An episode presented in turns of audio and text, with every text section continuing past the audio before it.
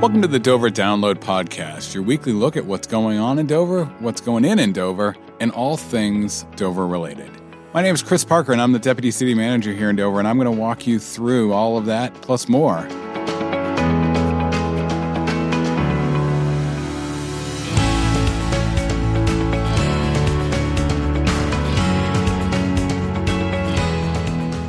Part of what we do here at the Dover Download podcast is look at what's coming and what's happening right now, but we also want to take a look at what's happened in the past. Today, as part of that series, we're meeting with Don Briand, local radio celebrity, to talk about Dover's radio history. Welcome, Don. Hey, thanks, Chris. How are you? Good. For the odd person that doesn't know you and doesn't recognize your voice, can you tell us a little bit about yourself and about uh, how you ended up here today? Yeah. Well, I'm a local guy. I was uh, born here in Dover, so one of the one of the local people. Grew up listening to radio in Dover, listening to W T S N when I was a kid. Went to high school, got into theater in high school, thought that's what I want to do with the rest of my life. I want to be a, a theater person. I was all set to be a theater major in school, and somebody said, you know, radio is theater of the mind. Have you ever thought about that? And one thing led to another, and I was fortunate enough to uh, land a job in radio when I was nineteen years old, a small station up in Peterborough.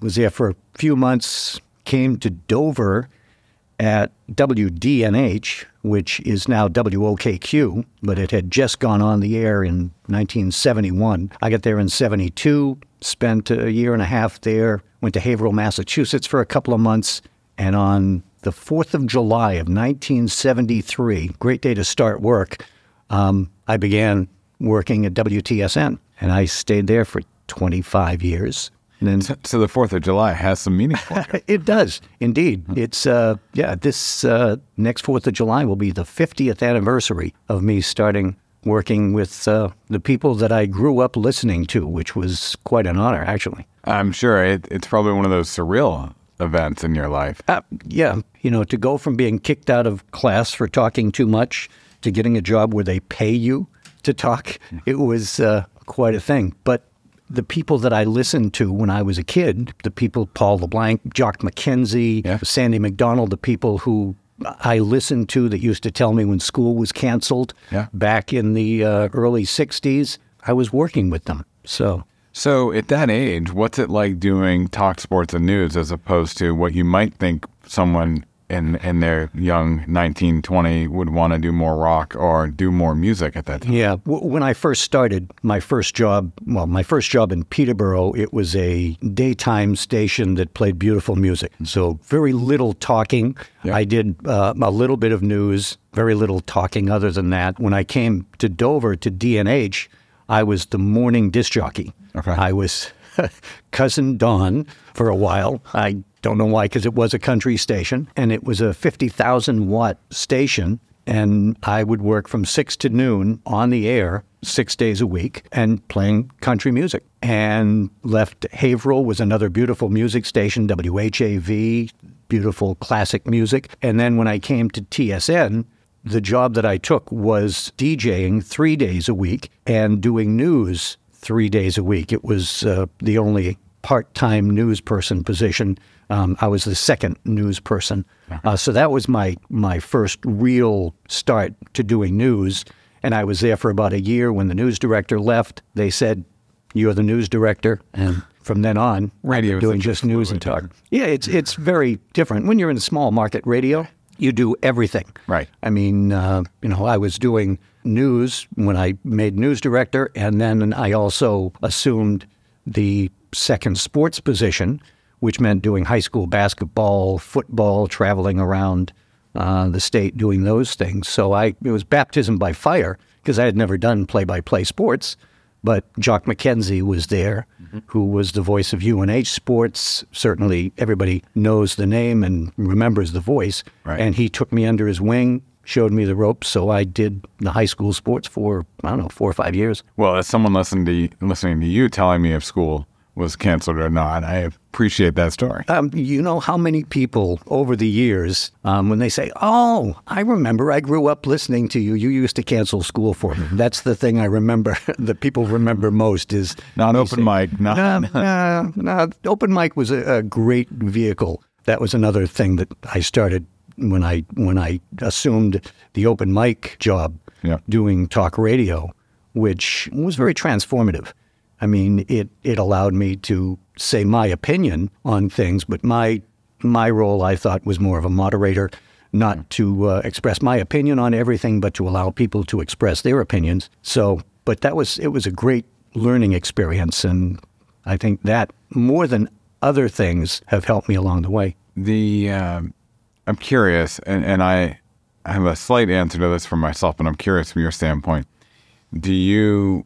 How do you differentiate what it's like to be a a news junkie versus playing country music in the, on the morning show? Like, what? What? It's a different mindset. Oh, definitely. I, I had when I first started, I never thought of uh, the news side of it. I mean, I would do a newscast on the air, but I always thought, nah, I want to be the personality person, want to be the, the disc jockey. And I did that with country at first, and then beautiful music. And then when I started at T S N, I was doing nights on, I'm trying to think how it worked. I worked Friday night from six to midnight, Saturdays from ten to two, and then Sundays, six to midnight as a jock. And then the other three days, I was doing afternoon news. I think I... I got more pleasure out of the news stuff. There's an adrenaline rush that you get when there's a breaking news story. And when you find that you are telling people something that they didn't know before, something that our philosophy always was the news you need to know and the news you want to know. So in those two categories, it could be anything from, uh, you know, an automobile accident to the trash schedule. Right. Has changed this week. You need to know that. You need to know that the tax rate has been set, um, or you want to know. Right. Um, I guess you need to know that too. But um, you know, so there was there was an adrenaline rush to doing that, and I found that that gave me much more pleasure than you know introducing a, a record. So it's not quite Les Nessman and the Hog Farm Report. But... Oh no, no, and and things changed dramatically over the years. Like I say, when I started, it was. Uh, a one-and-a-half-person news department at T S N. I was able to hire a second person full-time after a couple of years, and then the station started to evolve as more talk and news. In the mid to late eighties, Rush Limbaugh started to come into popularity. I think he was the first show that we had on as a, a talk show in the afternoon. Okay. Um, and Doctor Dina Dell, I think he was on from eleven to twelve or in the morning or whatever. So we started transitioning gradually to that. Eventually, I was able to hire a third full-time news person, which was crazy. Wow. And then in the uh, late eighties, early nineties, we went to a four-person Four full-time news people at that station. By then, we had transitioned away from disc jockeys. There were no no people playing music on the station, but it was basically uh, a full news, sports, talk operation. And it was exciting. You know? The curious thing, and it's funny hearing you talk about the the variety of roles. I don't know if we've talked about this before. When I was in college, I was a D J at the, the school radio station. I ended up being the uh, general manager for two years. But it was the type of thing exactly as you described. You say you're one thing, but you do about a hundred different things. Yeah. And uh, freshman year, they gave out shows based on your um, longevity, as it were. So freshmen had no choice. So my first show was ten to ten p.m. to two a.m. on Friday nights. Uh, which is an awesome time for college students. A, they're listening, and B, you have better things to do. We did that and then did Thursday nights too, same time frame. And then I said, it'd be great to do a morning show. And about eight different people said, there's a reason why we just don't really play anything until eight thirty, nine o'clock, because no college student is up that early. But you want to do it, you go ahead and do it. So I, I did that for a little bit as well. You're, you're right. It's There's so much evolving and there's so much difference. The thing I always found was there were certain things you had to play that I really didn't care to listen to or play, but that's not your role in that spot. Your role is to play something. In the morning, I had more freedom. In the morning, it was more play what you want to play, and there's less people listening, so they they cared less about. Play what, yeah, play what you like. Yeah. Yeah. Yeah. And how long did you do that? So I did the morning show for a, about a year. I did the, the uh, shockingly, the Friday nights. I did almost all four years. Wow. Um, and we evolved it to a jazz and blues show, because it was, and it was the only show like that on this college radio station. So we, the, my friend and I, we did it almost all four years uh, in that format. And it was, it was a great thing. I ended up doing a, another show. I think my senior year, I had a different schedule that allowed me to do a essentially a four to seven p.m. show uh, midweek. So I did that, and that was much more college radio. Mm-hmm.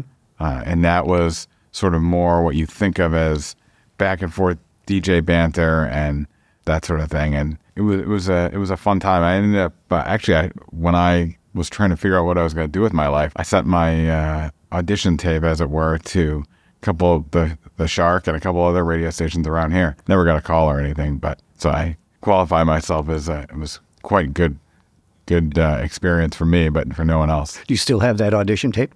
I might. I might. It's cassette, uh, but yeah. Well, I I found my early audition tapes, oh, yeah. reel to reel, and I said I wouldn't have hired me. If if someone would have sent me this tape, I certainly would not have hired that person. My first job that I got up in Peterborough, Peterborough I was lucky because a person that I had gone to school with got a job there, and he and I were friends, and he called me and said, hey, there's an opening.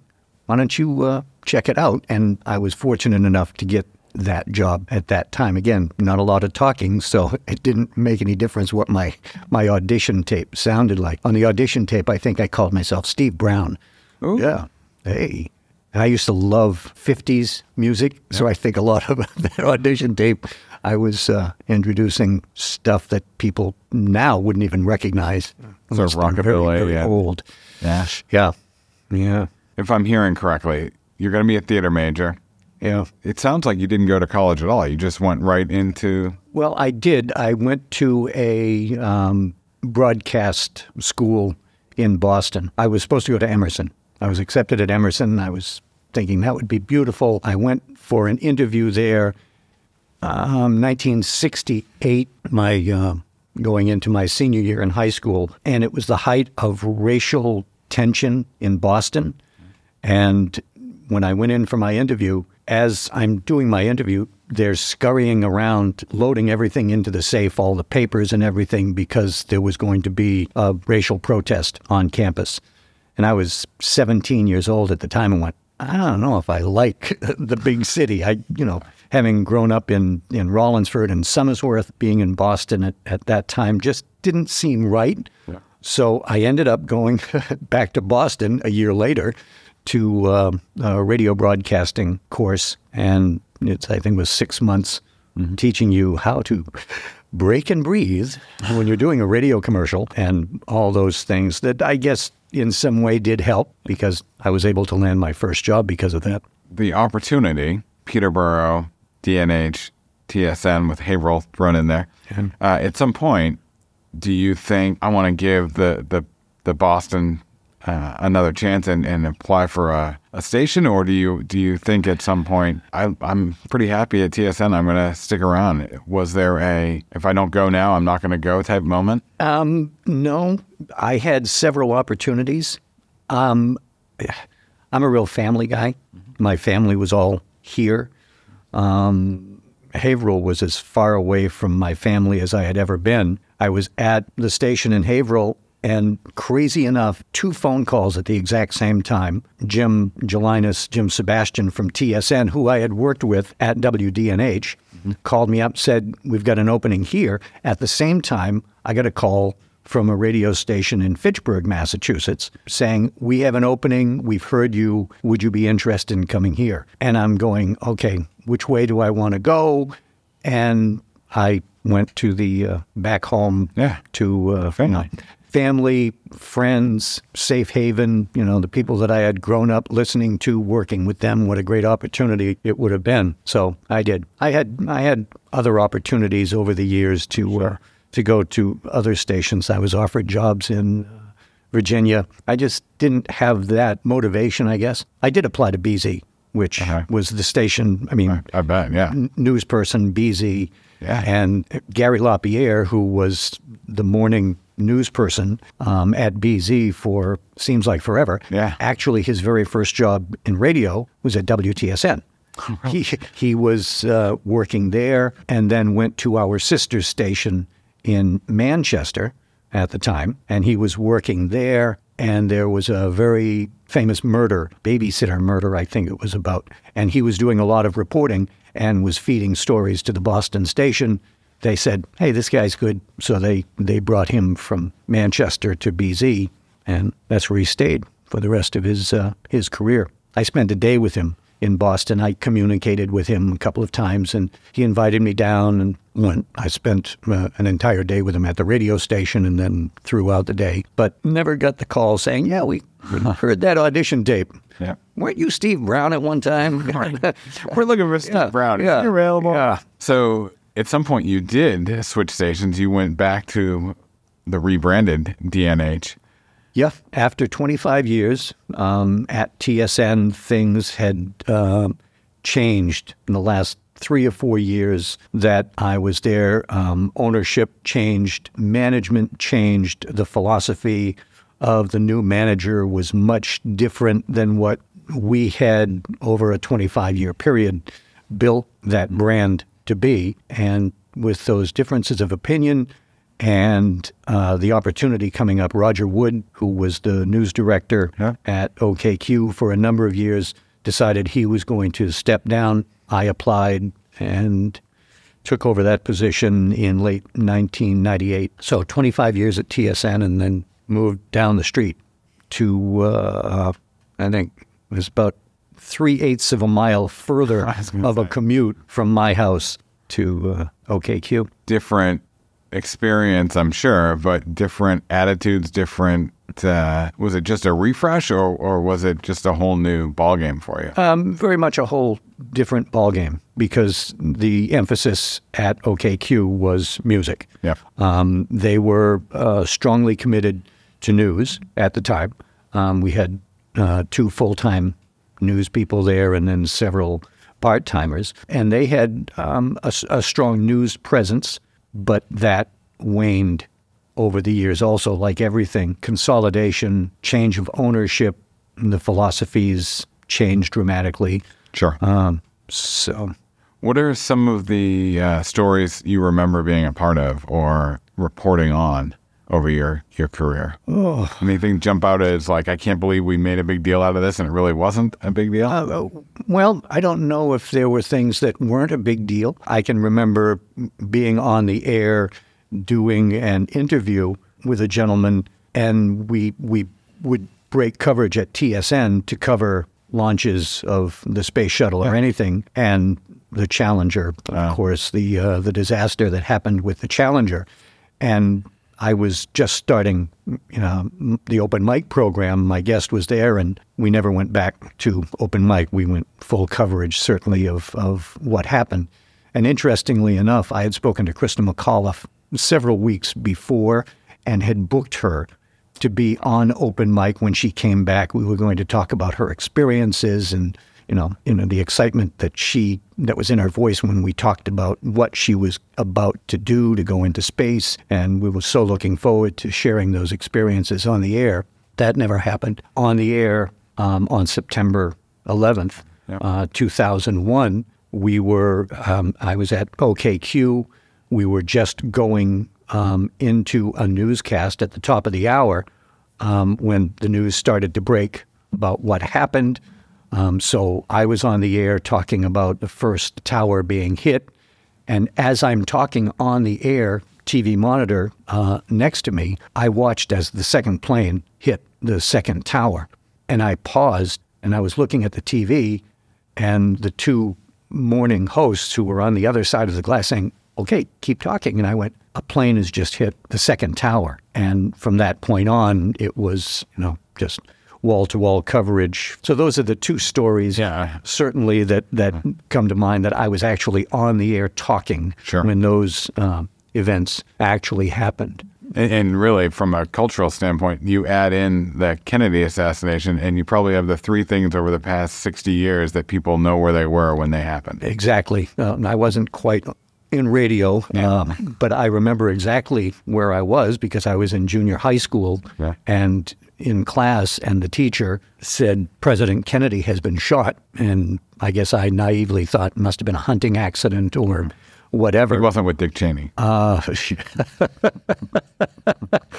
and um, my older brother, who drove us to school in the morning, when we got out and we turned on the radio in the car, and then learned what happened. So, yeah, you remember yeah. where you were at uh, those particular moments. Looking back at it, are there things that you, not necessarily regrets, but you were, you mentioned you could have gone to Fitchburg. Yeah.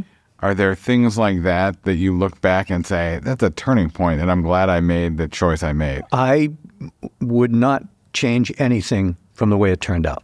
That's great. You know, a lot of people have, have said, how come you never made it big like Tom Bergeron? I hear that. Yeah. um, and certainly not too many people make it that to that level, but I wouldn't change anything because if if one thing changed, whatever I have ripple right effect. now, yeah, that ripple effect, I would not have met my wife, I would not have my children, I would not have my grandchildren. And, you know, when you think about it in those terms, you know, I am I am so extremely happy with um, what I did yep. um, and where I am right now. I wouldn't wouldn't want to change it. And I did work with Tom Bergeron, by the way. When I was at H A V in Haverhill, he was a high school senior, I believe, um, and his English teacher was the news guy at the radio station, and, and Tom worked there part time. So I knew him when I knew him when. You yeah, I knew him when. Speaking of knowing things when, as we look at uh, the upcoming four hundredth celebration here in the city, are there things, as you say, you, you grew up here, are there things that you look back and you, you that jump out to you as the change points for the community? Um, good, the, good or bad? Uh, yeah, the urban renewal program was huge. When when they started to change the face of downtown Dover, and not only uh, the physical face, but people's perception of Dover. I'm yeah. sure you remember it used to be Portsmouth by the sea, Dover, Dover by the smell. Yep. Um, you know, the tannery being right there um, along Central Avenue. I think when the urban renewal changed the the face of Dover, that made a major difference. And then you started seeing some of the the structural things that happened. Um, building the Chestnut Street Bridge yeah. was uh, huge. And of course, now for the next couple of months, we're not going to have the Chestnut Street right. Bridge because of the, the reconstruction work. So it's like going back in time. Um, hey, when you build something and then don't touch it for fifty years, sometimes it needs to be yeah. rehabbed. Um, but I think I think urban renewal was huge.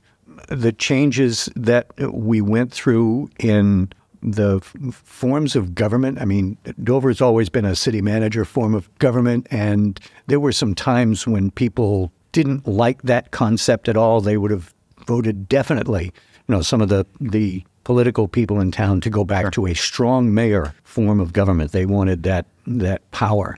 Watching that was interesting. Did you ever think of getting involved in the politics, getting uh, running for council, running for school board? I I was approached several times about sure. doing that, and I sort of shied away from it.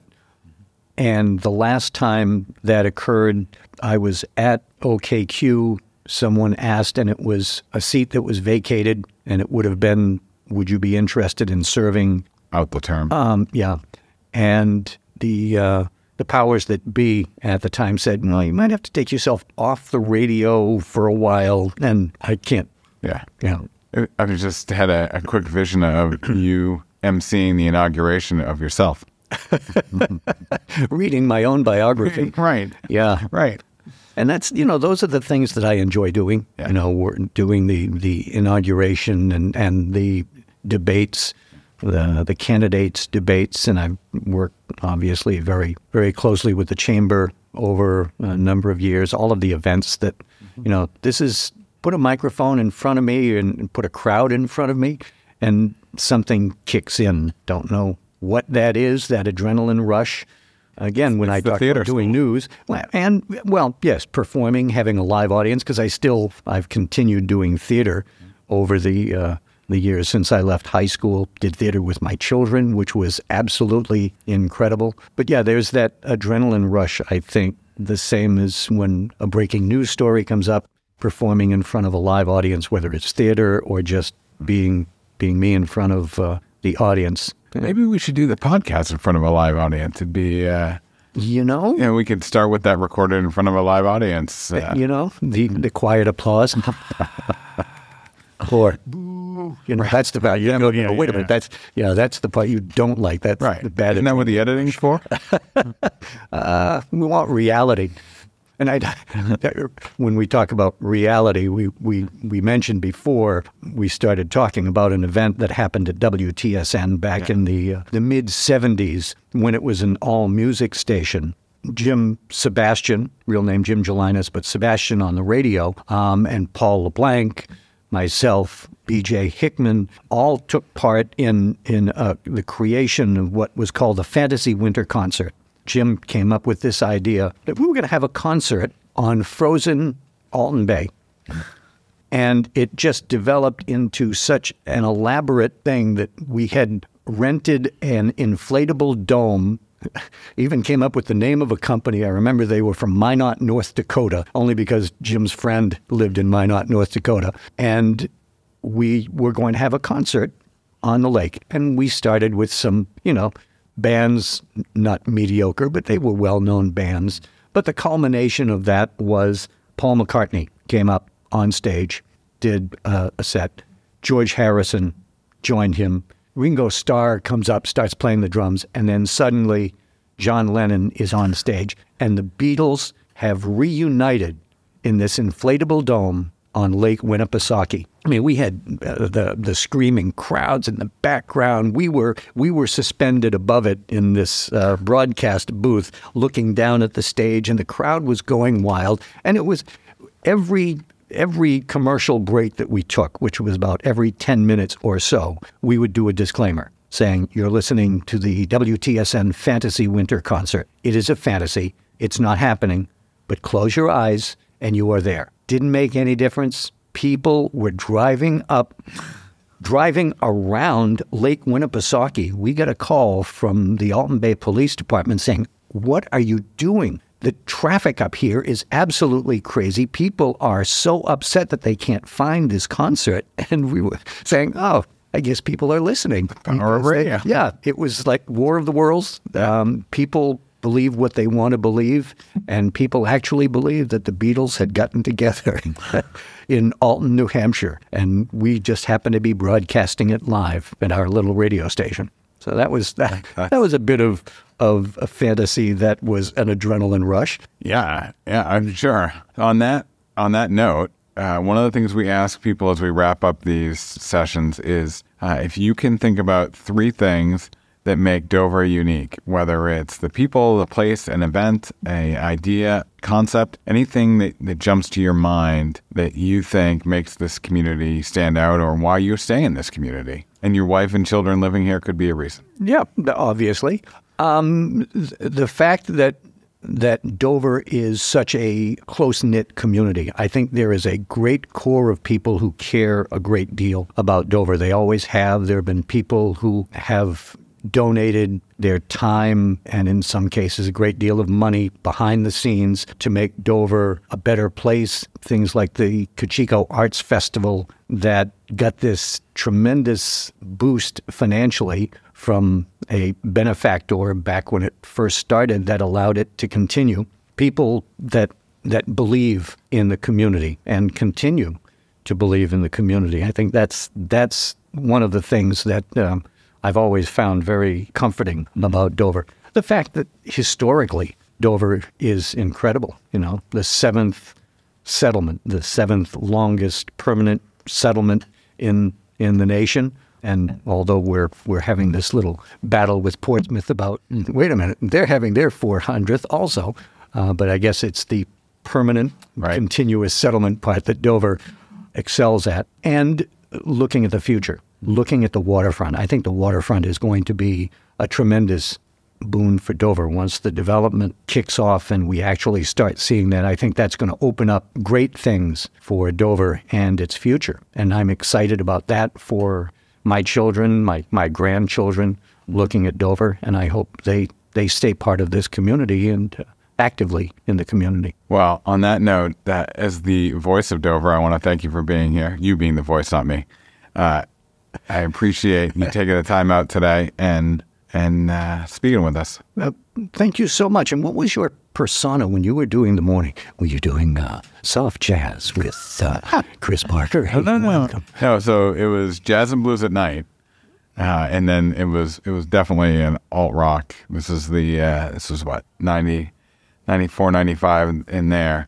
That was definitely uh, much more of an energetic, get your butt out of bed persona. Yep. And did you have any reaction? Did any of the students come up to you and say, play something soft? You know, I'm still, uh, I had a rough night last night. Uh, no, I never got that. And it was, uh, you know, it was college. So uh, it was also low power.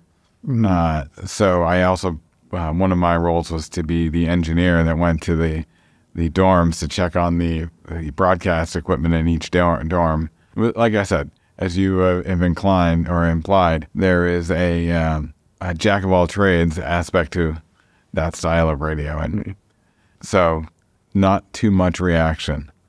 It was it was very much a morning show for me and uh, my roommate who had to get up with me at the same time. So now that you are in the position you are in, um, you say, well, when I'm when I'm done this this line of work, absolutely, when, I would. If, I want to get. I want to be on the radio. If that was an option, I would definitely. I think it'd be fun. It would be, uh, and especially, uh, you know, in some ways, doing this podcast is, is filled some of that for me. Yep. But um, though I would like more music than just me.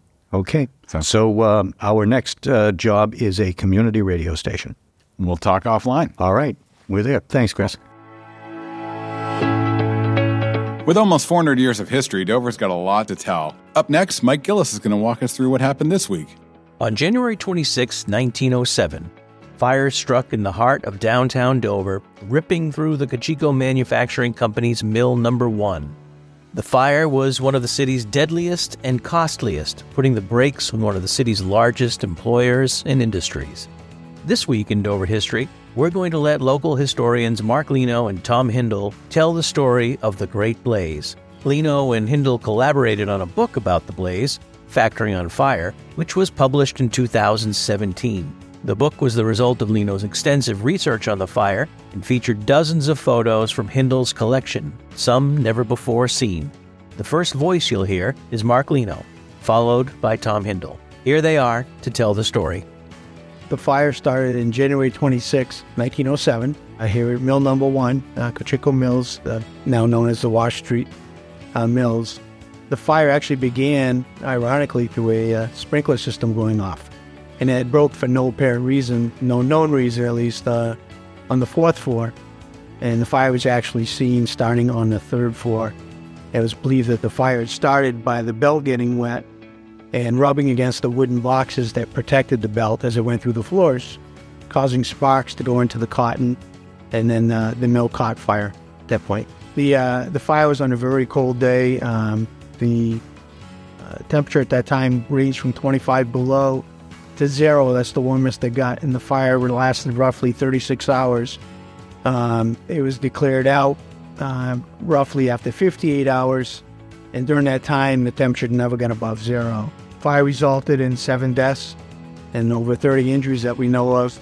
Uh, there are probably more because they were uh, a lot of the people that were injured went to local uh, pharmacies, local doctors, went home. Um, so there's no actual record of the number of injuries. Um, but for a mill that had six hundred people during the fire with seven uh, deaths, it's it's a miracle that uh, people got out as they did. The uh, photography at, at this uh, point, early nineteen hundreds, uh, the photographers were using both cameras on tripods, uh, but the emulsions also allowed for handheld cameras. So Alfred Drew was one of the primary photographers, did both. He had some the morning after where he'd actually set up a tripod and take pictures, but a lot of the photos that he tried to take during the activity would use a handheld camera. But you can only imagine, again, with the cold and all these same conditions, that uh, You can only imagine the shutters freezing. Uh, you know, they had to, it, there were view cameras. You had to look through the back, focus, put the film in. The film was glass, glass plates. They're in film holders. Uh, it was, it's amazing that we have the photographs. It really is amazing that we have photographs, because even today, with the modern equipment, you have to take certain precautions when you're in really cold weather. So you can only imagine at these early uh, cameras, and the cameras were bellows. Um, you know, and you had to focus these things. Um, so we're pretty fortunate that these guys knew what they were doing and able to uh, produce uh, the images. It was a police department history that got, led me to the mill, and I wanted to learn more about this fire um, because I've always driven by the mill and walked by the mill and all that, and I'm like, I didn't, never knew anything about the fire. So I started researching more and more on that, and I figured if I get all this research, I'm going to put it into a book so it's not lost. Because it's like hidden history as far as I'm concerned for Dover, because, like I said, a lot of people go and drive by this building every day and may not know about the fire. And um, I knew through Tom years ago that I had mentioned to him that, you know, I was actually thinking about the Factory on Fire book based on the reveal that we did back in two thousand six, because a lot of that research was based on what I had done prior to that. And uh, Tom said, yeah, you know, when you get to it, let me know, and we'll work on the pictures for you. Photographs taken on the morning after the fire uh, is a really good illustration showing the only fire escape uh, on the entire mill, and that was at the end of the L. So folks that were fortunate enough to get out onto the roof and make their way to the back end of the L closest to the river, and then were able to climb down this ladder. But this photograph shows the ladder caked with ice, and I can I can only imagine you're climbing down four stories on this icy metal ladder uh, in clothes that were designed to be working in sixty and seventy degree weather. I, I can't even visualize. Uh, and people, of course, trying to jump out of some of the windows. And what they did was they took uh, some of the raw cotton and piled it in piles at the bottom of the fire escape and under some of these windows, so that if people should fall, uh, it would help to break the fall. And this photograph actually shows Uh, a pile of, of uh, cotton and stuff to try to break the fire, but it's an excellent photo. And also, just to the right of the uh, fire escape ladder is one of the firemen's ladder that only reached the third floor, uh, but you can see that also is caked with ice. It's just incredible that uh, these people are able to even use this equipment at all. Thanks to Mark and Tom for sharing the story of Dover's Great Blaze. The interview you just heard is from a video that appeared when the book was published. That video, which includes more information about the fire and the book, is linked in the show notes for this episode. Thanks for listening to the Dover Download this week. If you like what you heard, subscribe through your favorite podcast aggregator. And if you have something you want to hear a topic on, let us know. Finally, this is just one of the many ways we share information about the city of Dover. You can subscribe to the Dover Download's email newsletter every week, or other newsletters that we have, by going to the City of Dover homepage, w w w dot dover dot n h dot gov. Have a great week.